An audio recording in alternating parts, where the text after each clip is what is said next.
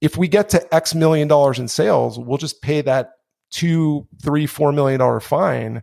And that's just a business decision. We're already going to be have gotten over that in revenue.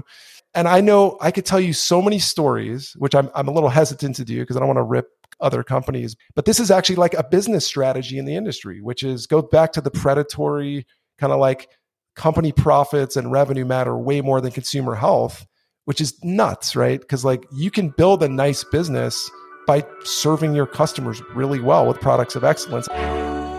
If you're an avid runner and looking for help to understand the science, simplify the complicated, and remove hurdles so that your next run is not only fun and fulfilling, but also fuels you with passion and purpose, then you're in the right place.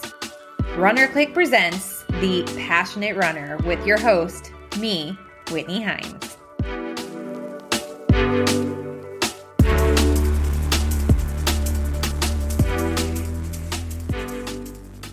Hi, and welcome to episode 25 of Runner Clicks, the Passionate Runner podcast. I'm your host, Whitney Heins.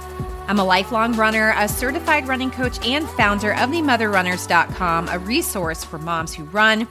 And today we are going to hear the deep and dark secrets of the supplement industry from David Block. He is founder of Previnex, a supplement company, and he shares information that can help you be a smarter consumer, including why you should not buy supplements from Amazon over the summer.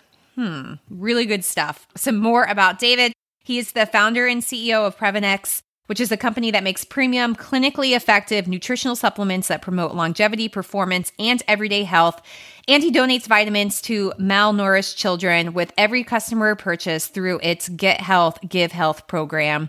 Prior to Previnex, David was a research analyst in the health and wellness industry, where he was named one of the top research analysts and stock pickers in the country by the Wall Street Journal and Forbes. He's appeared in numerous financial publications for his expertise in the health and wellness industry, including the Wall Street Journal, Investors Business Daily, Business Week, Forbes, and Barron's. David attended UCLA, where he was a scholarship athlete and received a law degree from Pepperdine University School of Law, where he was a fellow and founding student board member of the Palmer Center for Entrepreneurship and the Law.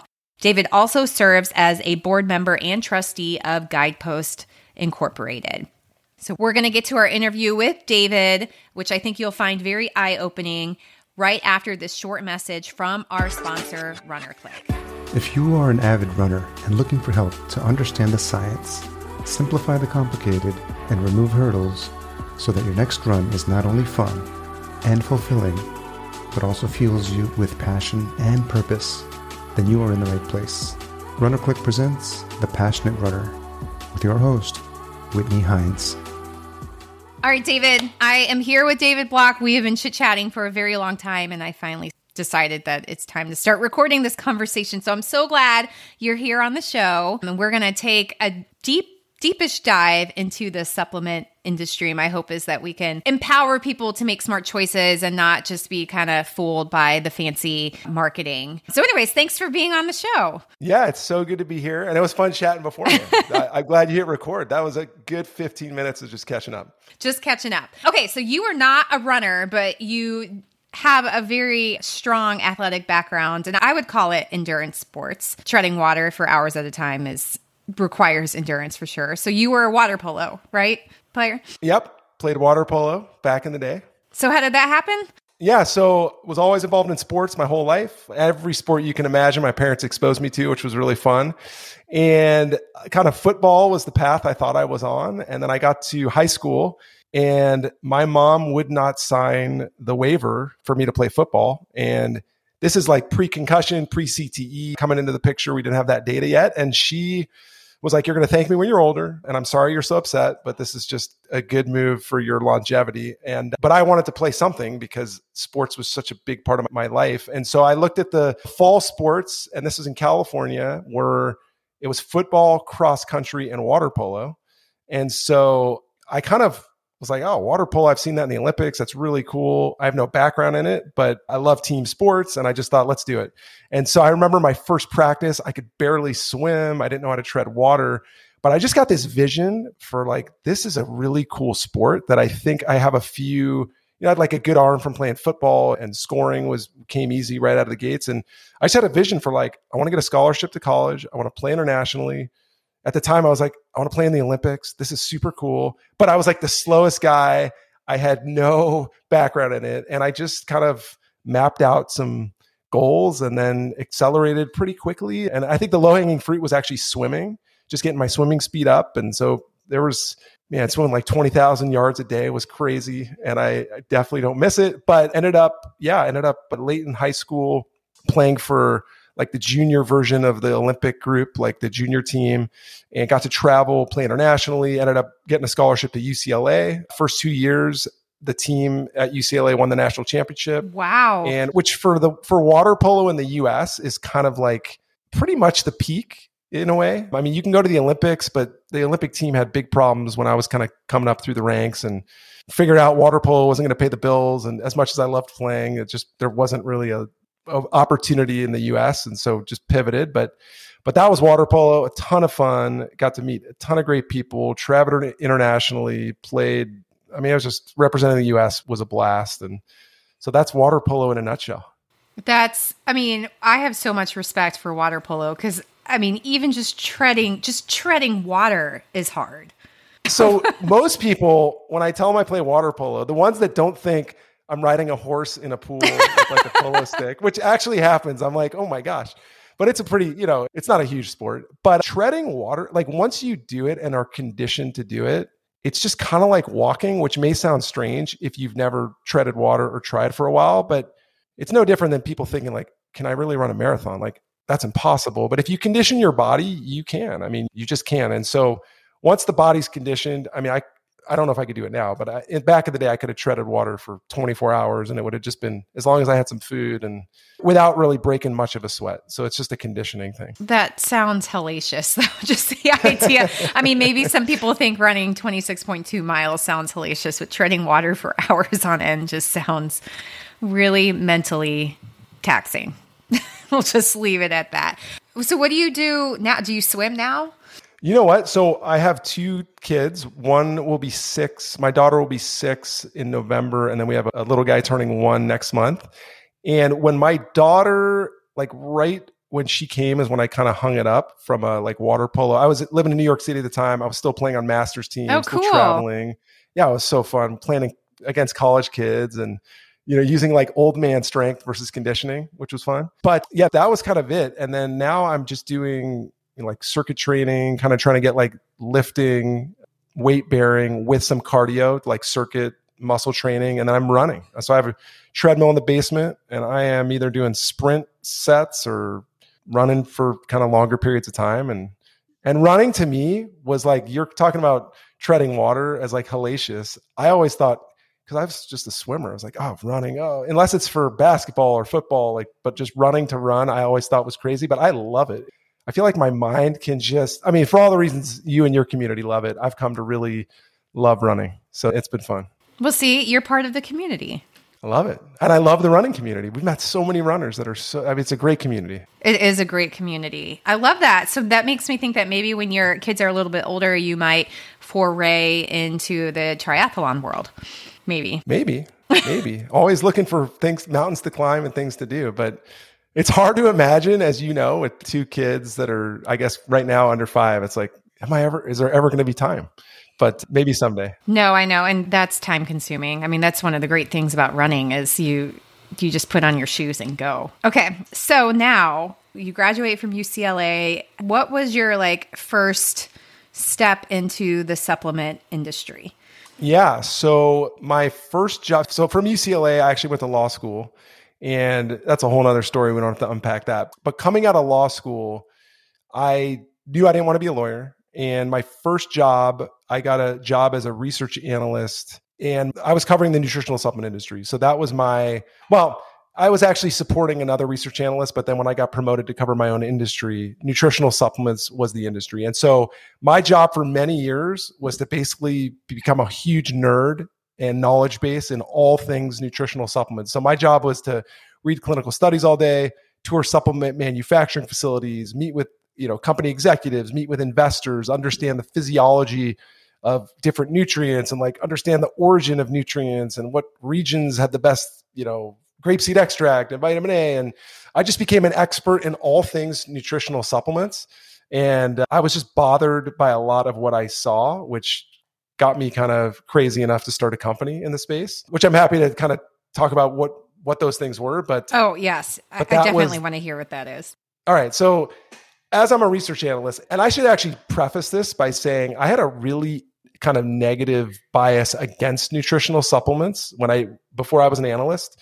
So I never took supplements as an athlete. I thought you kind of it was all like witch's brew and you're probably going to do more harm than good to yourself. And so that was my perspective coming into the industry as like an analyst as my paid job being an analyst. And so the two things that really stood out to me were number one there was all this proper clinical data that supported like taking nutritional certain nutritional supplements like having taking advanced levels of certain vitamins and minerals and antioxidants and certainly probiotics and omegas. And and this was a little bit shocking to me because I was like I'm reading this and when I say proper like peer reviewed clinical data that has been published that's like legit clinical data and I'm just thinking to myself like oh my gosh like why did I never learn any of this? Because this could have really helped my athletic career for sure.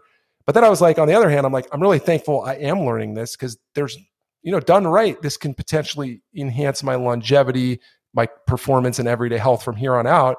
So that was kind of number one. Number two, and probably what really pushed me over the edge was just when you dive deep into the industry, unfortunately, you realize pretty quickly that it's like a very predatory industry where unless a consumer has a background in nutritional science, they honestly have a 0% chance of understanding what ingredients can benefit them, what products can benefit them because it's super nuanced. Like people don't realize there's many different forms of vitamin E and vitamin C and vitamin B and there's the least you know lowest quality form that's like the highest margin to the company and it's the least expensive but it barely does anything and there's the really expensive form that actually can influence and promote health and so all this nuance like you know i didn't certainly know any of this until i was an, an analyst but but essentially like unregulated. I mean, it's a regulated industry technically, but not really. It's kind of, I would view it as unregulated. You and I could go to a beach, get some sand, put it in capsules, promote it in some joint venture, and we could be in business, which is crazy.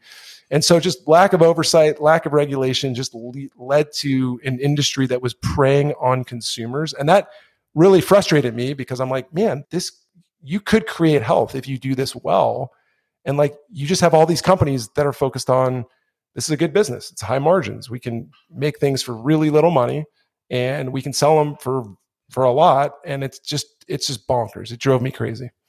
Okay. Cuz it's like it's scary and upsetting to hear that. I mean, so I I have a lot of follow-up questions, but okay, so let's take the leap then. So it drove you crazy and you decided to start your own company that actually does do people's bodies good. So, can you kind of lay out what you focused on? Uh, yeah. So, I, I, think so. We started the company in 2013, so almost 10 years ago. And I think at the time, the first thing was like, all right, I know so much about ingredient sourcing and formulation. And this was also part of my expertise. And it just was like, are there any products on the market that I would want to take in light of all that I know right? Like if we're in the Matrix, if you've seen that movie and I could like download you with everything I know, it'd be like, okay, you're like, there's really, there are a few things you can kind of piece and plug together, but it's just not at a level that is acceptable, like at least for me, just of like, hey, I want the best products to help me be like the 80 year old who's going to be setting world records and swimming or running or whatever and just you know just living the longest healthiest most active life and so it started with that. Like, are there products? Because there's no sense recreating the wheel and just doing like a Me Too product or company.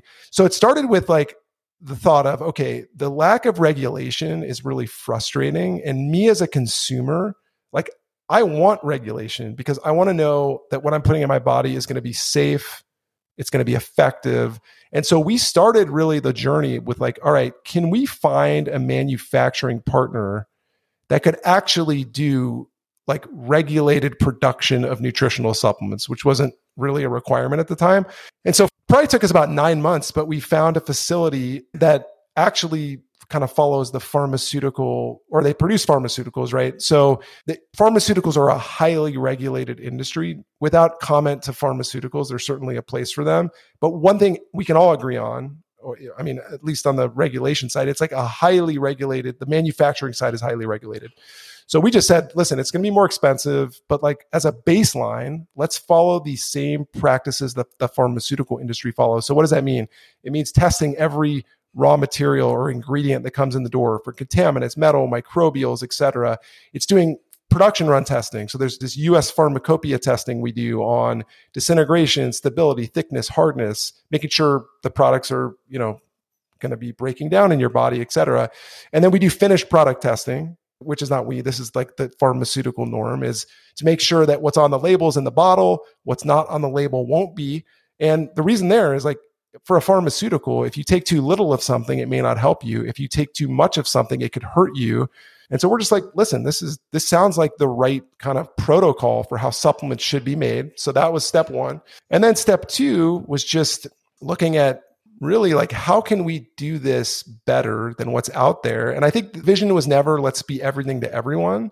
The vision was more let's go into categories where we know we can make the best joint supplement or immune supplement or whatever it is and have the clinical data to back it up. And so that was kind of like, I'd say the secret sauce really for us is sourcing of ingredients. We are sourcing the highest quality, most clinically effective ingredients, not sparing any expense to do that because the ingredients are what actually deliver benefits to you, the right ingredients.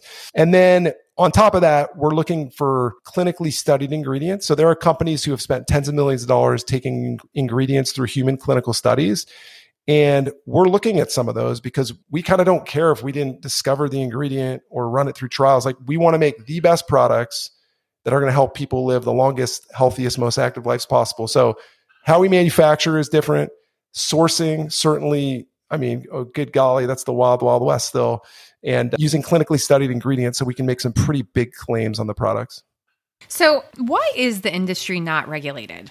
Okay, so technically it is regulated. So the FDA regulates the manufacturing of nutritional supplements, but but the reason it's so loose is because it's technically regulated like the food industry. So no different than how what goes into baking a loaf of bread. You could make an argument maybe there's a little slightly more regulation, but really it's a self-policing standard.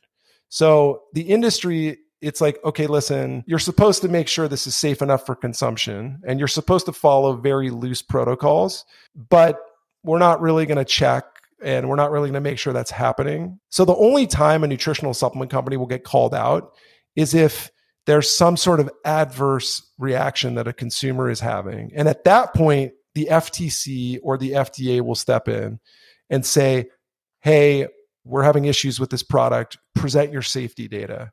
But by then, it's kind of too late. And here's like the sad thing, Whitney, is like there are companies and like companies you would know, I'm not going to call them out by name, but bigger companies who their whole business strategy is like, let's get market share as fast as we can We'll make up a story. We'll use illegal claims. We'll do all of this, knowing that at some point the FTC is going to knock on our door and we're going to get a lawsuit for false advertising. And we actually don't have clinical studies. But if we get to X million dollars in sales, we'll just pay that two, three, four million dollar fine. And that's just a business decision. We're already going to be have gotten over that in revenue. And I know I could tell you so many stories, which I'm I'm a little hesitant to do because I don't want to rip other companies. But this is actually like a business strategy in the industry, which is go back to the predatory kind of like company profits and revenue matter way more than consumer health, which is nuts, right? Because like you can build a nice business by serving your customers really well with products of excellence. And I guess that was to tie a bow on the Previnex thing. Like that was our vision, at least. We thought that would be the winning strategy. But the regulation, it's just light. We could be in business tomorrow selling sand capsules. And that's just crazy to me. It's like crazy that that we can do that. I think i know one of the brands that you're referencing which it's like on en- every end cap in target. It rhymes with molly. There you go. So to Olly's defense and i'll call them out that's not the brand that i don't think got into business with like a we're going to deceive people and get a fine so luckily that's not them i would just say with Olly like they did a great job building a business, but they were very upfront with we are marketers. That is our expertise. We have found the vitamin space because we think this is an area where we can use our marketing skills to make money and build a big enterprise. And they were recently acquired.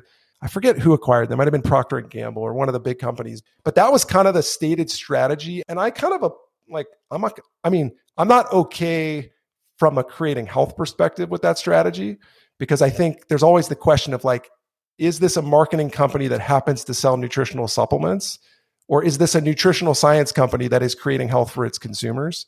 And listen, they were just pretty upfront with it. Like, we're marketers and we just think the supplement industry's got great margins and we can use our skills to build a business. And at least they were upfront about it. There's others that make up stories that, you know, gosh, I want to tell the story kind of, but I also don't want to get, I don't want to pick too many fights. But you may have heard a story of a brand. I'll just leave it at this. And we'll leave this as like in the might be true, might not be true. Wink, wink. You may have heard the story of a brand where there was an elementary school teacher that was, her students were always getting sick and she was getting sick and then she experimented with this like mineral kind of vitamin concoction that kept her and her students from getting sick pretty cool story right this brand went on to sell hundreds of millions of dollars of product.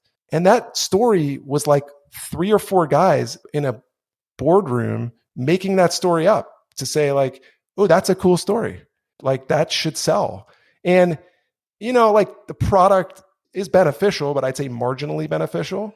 And you won't find that marketing anymore because the FTC did just as I kind of talked about before. Like, they figured it out these guys got body slammed to the tune of, I don't know if it was like 10 or 20 million dollar fine, but it kind of didn't matter because they had made so much money in the many years leading up to that that it they paid the fine. They're still on the market, but they can no longer, of course, use the false advertising that built their brand. But it's that kind of stuff, right? It's like that's not truthful. I think truth is like telling the truth is really yeah. important and being authentic is really important. And it's just, you know, that's one of so many examples, but that's, you know, and that's not even on the safety side. Like, you know, gosh, supplements don't get a ton of press, but, you know, New York State Attorney General had to enjoin like Walgreens and Target and other companies from selling their supplements because they found all these contaminants and unse- like antibiotic ingredients in them. And you're just like, how does this even happen? You know, it's right. I mean, that's the thing. Like,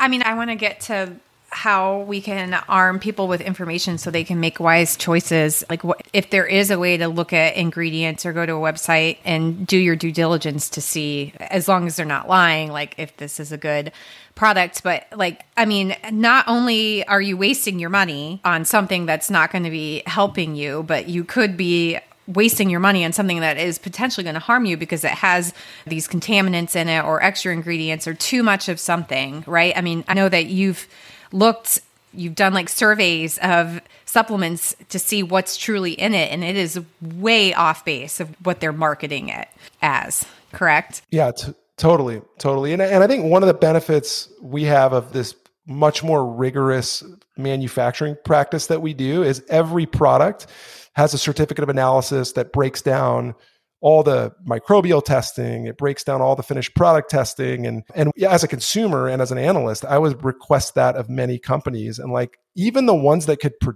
so first of all 95% of companies wouldn't produce that. They just wouldn't either they'd say oh it's a privacy issue or we don't have it which is scary. But of the ones that would produce it you would see i don't know let's say like omega 3 fish oil. Let's just use as an example. Let's say something like our omega happens to have 600 epa 500 dha you would see a, a product that would test at like 300 versus 600 or like 950 versus 600 and just no quality control around that which is like very scary right? But as a consumer you still can't unless you request like a certificate of analysis you're not going to get there. But i'm happy to share some practical tips. I mean it's still a little it gets a little technical still because you, you kind of have to look for ingredient forms and quality but i can give you a few that can stand out as you're looking through if that's helpful? Yeah i mean because it's confu- like i did an article and a post on collagen and i had a lot of people reach out to me after that who represented different collagen brands who were like well i you know let me i want you to try this try that. Tell your followers about this brand. And honestly, like even though I did my research, I found it all very confusing. And looking at the websites, it was very hard to figure out whether or not this was worth my time because they use their own language that makes it seem like this product is great and works really well and they've done all their homework and it's backed by research but it's really hard to tell if the information they're sharing is a true and b even legitimate as Yeah. far as like Yeah. okay this does metabolize the right way in the body or whatever for it to be efficient or effective i should say so yeah tips to kind of help people know what to look for and what to pay attention to when they're either in the store or on a website Yeah, no, I love it. I love it.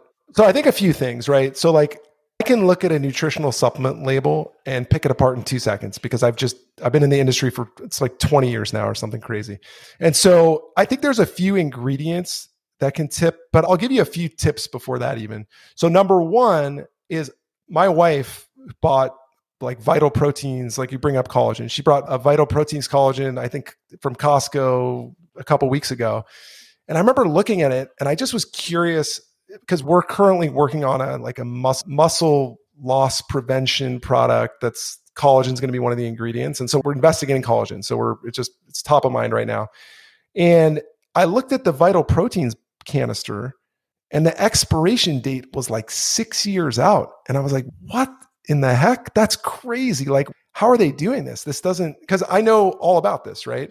And so what happens is a product is going to degrade over time. It's just ingredients lose their potency and this is just part of it. And so most supplements have a 2-year shelf life, some a 3-year shelf life, but like collagen, we know over time it degrades. So day 1 you're getting 100%, year 2 maybe it's 99%. Year I'm kind of making this up, that's not the right scale, but over time it just loses its efficacy.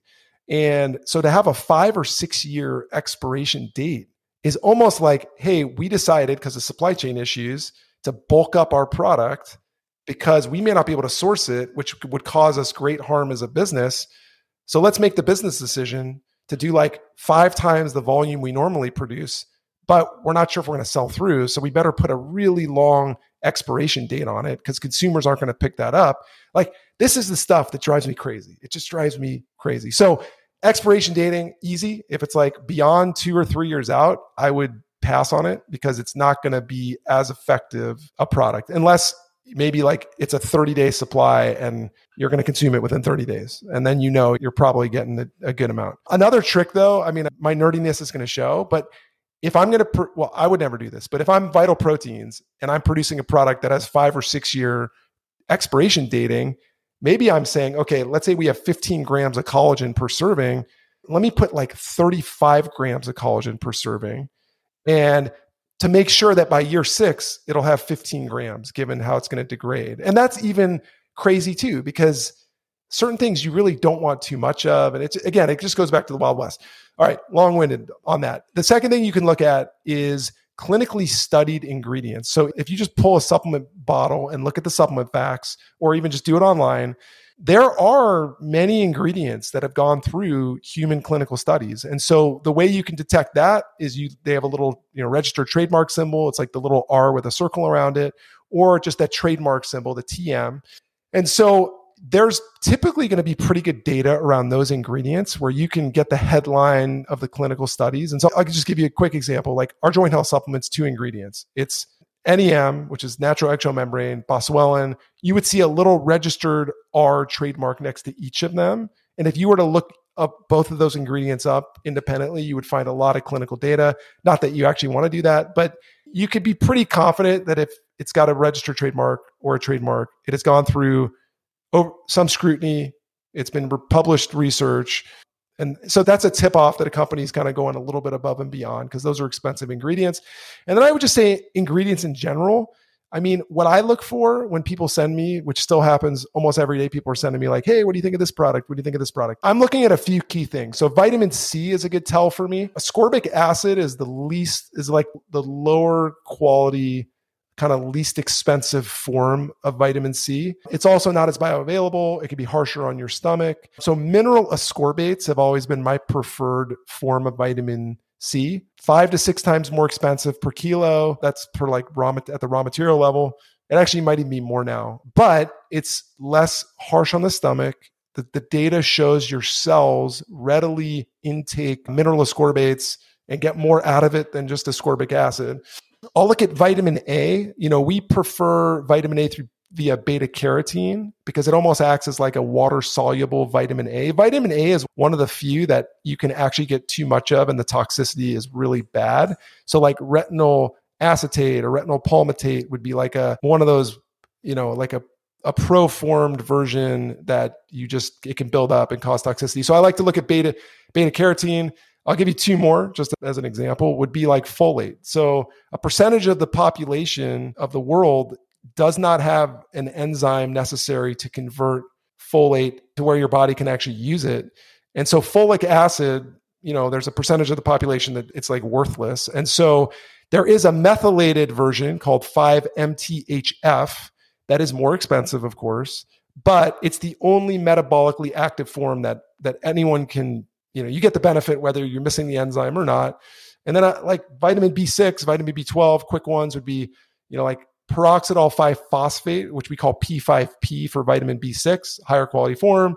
Like vitamin B12, there's cyanocobalamin, which is synthetic B12, which is the lower quality form, versus methylcobalamin. The methylated is the natural, better quality form. So, again, this is like what's hard is, and why the industry can get away with this is it, it gets very, it's like hard. Even I'm talking this, I'm sure some people are like, oh my gosh, like, how would I look into this? Or this is a lot. Or but if you focus on one of those ingredients in like a multivitamin, for example, and you see that the company is using the synthetic version, like cyanocobalamin for B12 instead of methylcobalamin, you could be like, all right, they're probably using other lower quality, less expensive forms of these nutrients. And that's kind of how you would that's how I do it is I'll eyeball it. I also look at like for protein powders or meal replacement powders. I mean, the other ingredients is such a good place to look because that's where a lot gets hidden. So I don't want to see any gums because you can do it without gums. I don't want to see any sugar alcohols because those spike like a glycemic response and insulin production, which you do not want over time. I don't want to see artificial anything. I don't want to see artificial sweeteners. I don't want to see, you know, there's it's just a telltale sign when a company is kind of like they're not doing it well. And so gums, sugar alcohols, preservatives, artificial anything would be kind of things I'd say I would avoid those products. So Previnex, like you said, you're not going to be all things to all people. So you have your supplements right now that you're focusing on. Are there other brands who offer what you don't offer that like can you find anything of quality at a Walgreens or a CVS? Oh, okay. You know? So the, if you didn't say Walgreens or CVS, I would say yes, you can find other high quality products. And I take certain things that we don't make and right that we won't we will never make because it would just be like a me too product. We don't it doesn't really add value in our mind to the market. Like you guys don't have an iron supplement. That's the one Previnex thing that I'm taking or that I'm not what am I saying? That's the one yeah, supplement that that's taking. not Previnex that I am taking because I've always been low on iron. Yeah, yeah. So I'm going to unpack this question in two parts. So one is in the vitamin supplement space, the distribution channel actually is pretty telling too of the quality. So, and these numbers may not be true anymore. When I was an analyst, they were true, but I'm sure they've shifted quite a bit with e-commerce. And but a good chunk of sales, let's call it 35% of sales, were what you call like mass market channel. So Costco, Walgreens, CVS, grocery store. And typically companies that are competing in that channel are competing on price point, not on quality. So you're not really going to find, if your goal, right, is like to maximize longevity, performance, and everyday health, you're not going to find a product that's going to really meet your needs in that channel. So 35% of sales, and this is stale data, but bear with me on it. 35% used to be natural health food channel. And so that would be like Whole Foods or your mom and pop vitamin shops. And in those, you can, you've got to be really savvy because there's a gazillion products. Unfortunately, like if you go into Whole Foods, there's going to be 50 to 100 brands. It's very difficult, but it's a higher quality product than your mass market channel. And then you've got, of course, e commerce, you have practitioner channel. And so uh, for me, like that's kind of where I look is some of the practitioner channel, like practitioner meaning serving healthcare professionals, doctors, etc. So like I'd say life extension is does a good job. Douglas Laboratories does a good job. You know, there's maybe one or two more, but that those are kind of if we don't make it, I'm going to look at life extension for very specific things. There's some things I wouldn't. And then Douglas Labs does a good job, but that's a very premium, premium, like ultra premium price point. So that would be my answer. I mean, because I guess if I buy something from Whole Foods or Earth Fare or through my practitioner and being a lazy consumer, and I'm assuming that they've done the work and they're offering these products because they've vetted them already. But I guess that's wrong.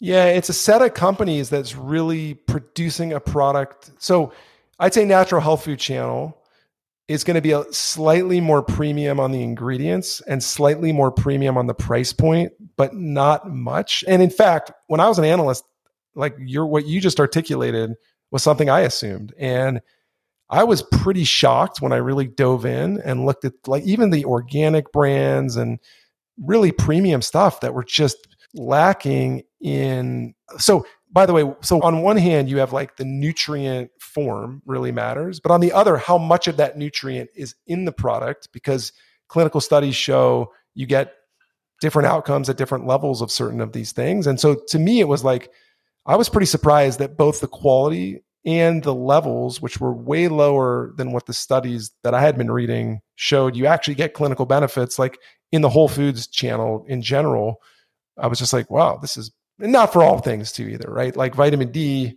you know, is pretty well defined. What like you're going to have a 1,000 or 2,000 IU product, and but for most of it, I was just shocked by pretty low quality, not really the levels you need. And it's like, oh my gosh, predatory, predatory. This is terrible. So, even like for the more simple, hey, I just need some vitamin A or vitamin D, I'm going to go get my Nature Made from CVS. Like, even the simple supplements that don't have a lot to them still no go like still well so no you know what that's actually i'm glad you brought that up so there are a few letter vitamins or minerals that you're just you can kind of get anywhere actually and vitamin d is one of them like cholecalciferol is the most common form of vitamin d and there's no real innovation that you're on top of that so you could go to cvs and grab it i'd say calcium's another one it's just your kind of calcium is calcium. What I would say though is the risk of having like an adulterated product from CVS, that channel, like a product that's going to have contaminants or something more of or less than, it's still a risk, but you should, you know, you're at least going to get the ingredient quality. Like the form of the ingredient is going to be the same for vitamin D, pretty much CVS, or if you go to the like super premium. Of course, you want to make sure you're getting the right levels. And my bias is again, like I just have health is such a, a huge core value in my life that I just want to make sure that I know what's going in my body. So I'm willing to pay a premium on vitamin D to make sure I'm taking it from now it happens, you know, we have that in our multi and I, I take a little extra still, but like I will pay a premium to get make sure the manufacturing protocols at least I know are they're testing for the things that we're testing for.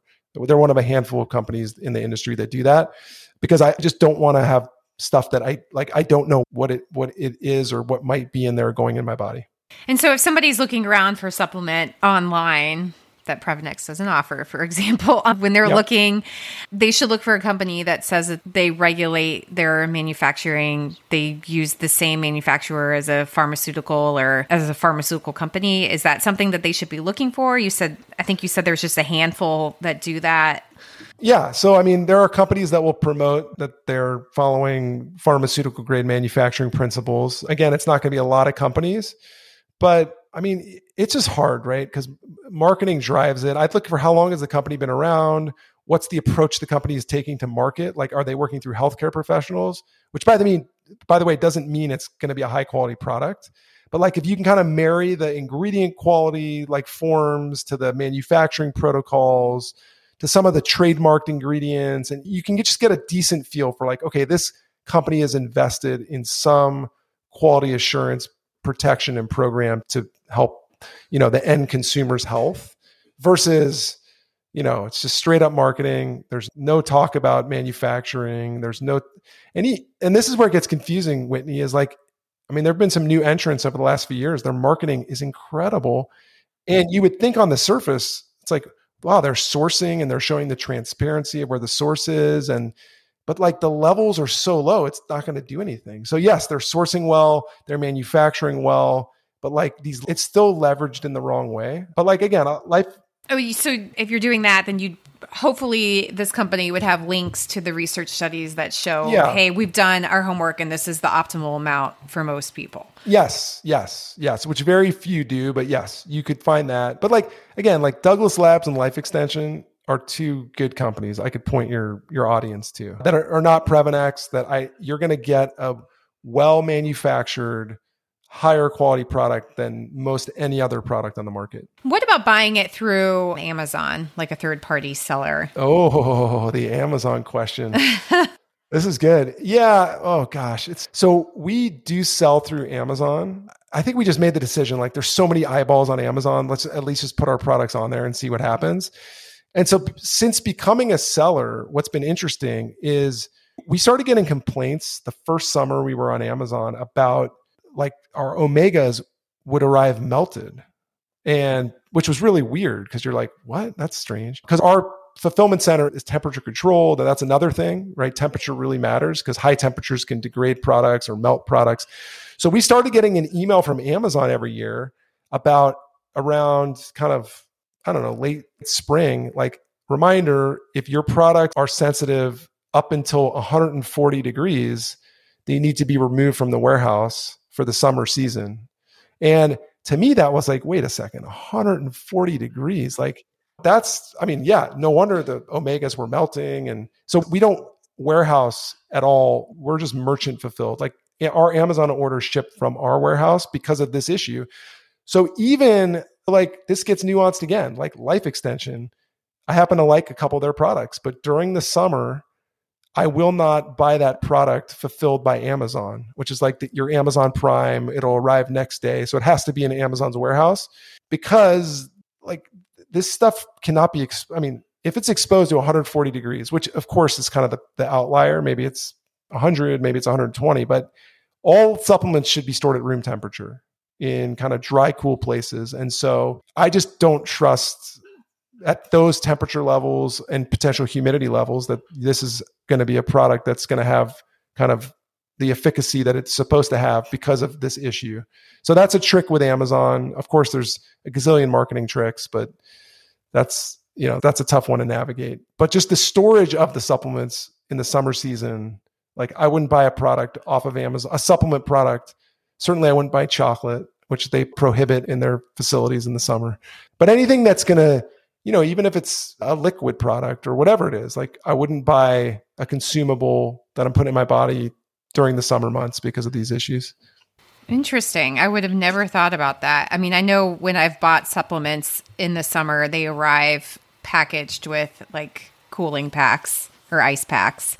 Yeah, and one thing with I mean, so there are merchant fulfilled, which are people that are keeping it in their warehouses where they can control these kind of things like humidity, temperature, like this, is what we do at Previnex. But the fulfilled by Amazon, the Prime, if it's going to arrive next day, it's going to be in an Amazon warehouse. And the other tell on that is it'll have like a little sticker that will almost like a barcode, unique Amazon identifier sticker on the product or package, which I'm sure you've seen. I mean, I think everyone kind of shops at Amazon. So that is also another tell that this is being stored in an Amazon warehouse versus it's just it's not. So that's another way to tell like fulfilled by Amazon, fulfilled by merchant. Okay. That's great. Great to know. Last question for you. What are your thoughts on the all these gummy vitamins? Oh, I feel like one. you're probably not a fan. yeah, you know, oh man, yeah. My thoughts are not good. Are not good. So, yeah, so I mean, so for us, so I come at it with a really regimented, structured approach, and like I have biases in pay, in place because of this approach, and so to my core, I'm like science first, data first in the way I look at the world, especially of supplements, and so I think with gummies, what's tricky is like if you were to put in the levels that the let's just take like a multivitamin, it's probably the easiest example. If you were to build a gummy multi, which of course there are children's gummies, right? So this can apply, what I'm about to say can apply to that. But if you were building one around the premise that, like, I want to put in the highest quality ingredients and use the levels where the clinical studies show you get actual clinical outcomes and like health benefits. The problem with that is it would taste so bad if you put it in gummy form with all the minerals and things that just do not taste good that you would either have to like add so much sugar or so many artificial things to like mask the, the taste or you just what most people do is they just they can't use those levels because you really can't get there from a taste perspective. So you just have like this really inadequate kind of vitamin that's got the low level lower well just really low levels. So you're not you're getting something which is better than nothing but you're not really getting much. And yeah so if you take the children's space which is like if what I said before about the supplement industry being predatory, I was kind of talking about the overall industry, but like the children's space is probably the worst of it because it's like candy marketed as vitamins in most cases. You're going to have two things levels that are too low, but like all this sugar, which for kids, I mean, I had a donuts with dad day at my at my daughter's school last Friday. And she eats really well, as you can imagine. Like we're we're big into health and wellness and she takes our super bites every day and she had that donut. And i mean the sugar in this glazed donut like she was going within 10 minutes or 15 minutes it was like a, a different i had a different daughter. Not a bad way i mean it's it's fine. She can have treats and we're not that like that restrictive but it was a reminder of like what does sugar do? Like physiologically i know what it does and but like to see it play out that fast in my daughter as we're sitting at a table and then she's just ready to like run and go off the rails kind of. It's like reminds me oh my gosh there are children's multivitamins gummies that this is what they're doing because they have to load it up with so much sugar to make it taste good. It's like it's just defeating the whole purpose of this which is creating health right? That's the thing. So i'm not a huge fan i mean some some pro, like elderberry can be delivered pretty effectively through gummies so it's not a all you know all gummies are bad but there's some ingredients you also have to put in there that can create some inflammation and just you know it's not perfect it's not perfect but the children's gummies drive me nuts because i think it's just they're too much sugar or they don't have enough because it would taste so bad that they wouldn't be able to sell it. So that's my take on gummies. Yeah and then you know i'm like oh well then you can just double the serving size but then you're just doubling the sugar and you're just yeah just erasing. find a or a product that's actually good and stick with that one. Whether you know there and there's a it's not like Previnex is the only company that makes really, really, really good product. You just froze, but I don't know if that was my computer or the actual software. But this has been incredibly enlightening. And I love that you gave us like some hard and fast rules of what to look for when we're looking for supplements. So thank you so much. I really think that people will feel more empowered after listening to you because there are some sneaky little signs that show that you may not be buying the best product available. So thank you for sharing that. Yeah, and thanks Whitney for having me. I love talking about this stuff and I love that you're focused on it, that you want to help your audience with this. So thank you so much. Yeah, well, it is the Wild West. I mean, it's scary. So thank you for shedding light and we will talk to you soon. All right. Thanks, Whitney. Thank you, David. And thank you all for listening to The Passionate Runner. Full show notes for each episode, which includes a summary, key takeaways, quotes, and any of the resources mentioned are available at runnerclick.com slash podcast. Be sure to follow and subscribe wherever you listen to podcasts. And if you're enjoying the content and getting value from the episodes, please leave a rating and review at ratethispodcast.com slash the passionate runner. We'll read these out in future episodes. Talk to you next time.